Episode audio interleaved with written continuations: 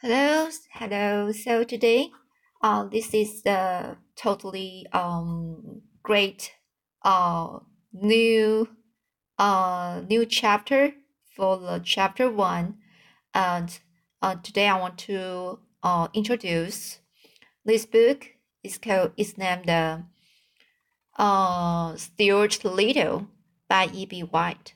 So you can uh imagine this uh, book is for uh, children or maybe for uh, some uh, adults uh, with a wonderful uh, Im- imagination.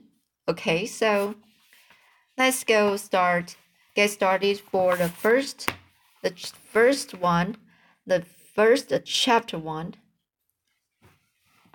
In a drain. When Mrs. Frederick C. Little's second son arrived, so Mrs. Frederick C. Little.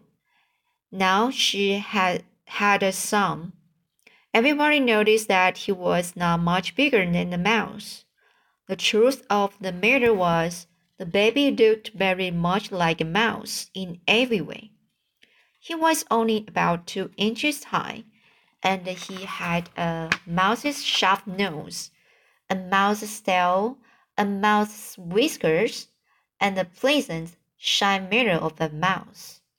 Before he was many days old, he was not only looking like a mouse, but acting like one too, wearing a gray hat and carrying a small can. Mr. and Mrs. Little named him Stuart, and Mr. Little met in the tiny bed out of four clo- um, clothespins and a cigarette box. Unlike most babies, Stuart could walk as soon as he was born. When he was a week old, he could climb lamps by shinning up the cord. Mrs. Little saw right away that the infant clothes she had provided were unsuitable, and she set to work and made him a fine little blue worsted suit with page pockets in which he could keep his handkerchief, his money, and his keys. Every morning, before Stuart dressed, Mrs. Little went into his room and weighed him on a small scale which was really meant for weighing letters. As birth, Stuart could have been sent by first class mail for three cents, but his parents preferred to keep him rather than send him away.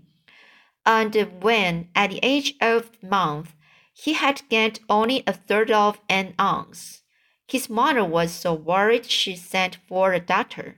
The doctor was delighted with Stuart and said that it was very unusual for an American family to have a mouse.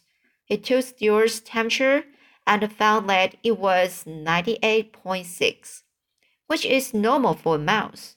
He also examined Stuart's chest and heart and looked into his ears solemnly with a flashlight. Not every doctor can look into a mouse's ear without laughing. Everything seemed to be all right, and Mrs. Little was pleased to get such a good report. Feed him up, said the doctor cheerfully as he left. The home of the little family was a pleasant place near a park in New York City. In the mornings, the sun streams in, the, in through the, the east windows, and all the Littles were up early as a general rule. Stuart was a great help to his parents and to his older brother George. Because of his small size and because he could do things that a mouse can do, and was agreeable about doing them. One day, when Mrs. Little was washing out the bathtub after Mr. Little had taken a bath, she lost a ring off her finger and uh, was horrified to discover that it had fallen down the drain. What had I better do? she cried, trying to keep the tears back. If I were you, said George, I should bend a hairpin in the shape of a fish hook and tie it onto a piece of string and try to fish the ring, the ring out with it. So Mrs. Little found a piece of string, and the hairpin, and for about a half hour she fished for a ring. But he was it was dark down the drain, and the hook always seemed to catch on something before she could get it down to where the ring was. What, luck? inquired Mr. Little, coming into the bathroom. No luck at all, said, said Mrs. Little. The ring is so far down I can't fish it up. Why don't we send Stuart down after it? suggested Miss Little. How about it, Stuart? Would you like to try? Yes, I would, Stuart replied. But I think I'd better get into my old pants. I imagine it's way down there. It's almost that, said George, who was a trifle annoyed that his hook idea hadn't worked. So Stuart slipped, slipped into his old pants and prepared to go down the drain after the ring. He decided to carry the string along with him, leaving one end in charge of his father. When I jerk three times on the string, pull me up, he said. And while Mr. Little knelt in the tub, Stuart slid easily down the drain and was lost to, to view. And was lost to view in a minute or so. There came three quick jerk, jerks on the string, and Mr. Little carefully hauled it up. There, at the end, was Stuart, with the ring safely around his neck. His neck.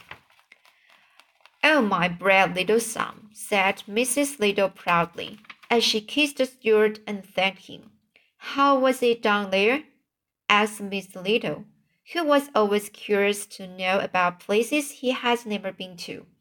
It was all right, said Stuart, but the truth was the drain had made him very slimy, and it was necessary for him to take a bath and sprinkle himself with a bit of his mother's violet water before he felt himself again. Everybody in the family thought he had been awfully good about the whole thing. So that's the chapter one.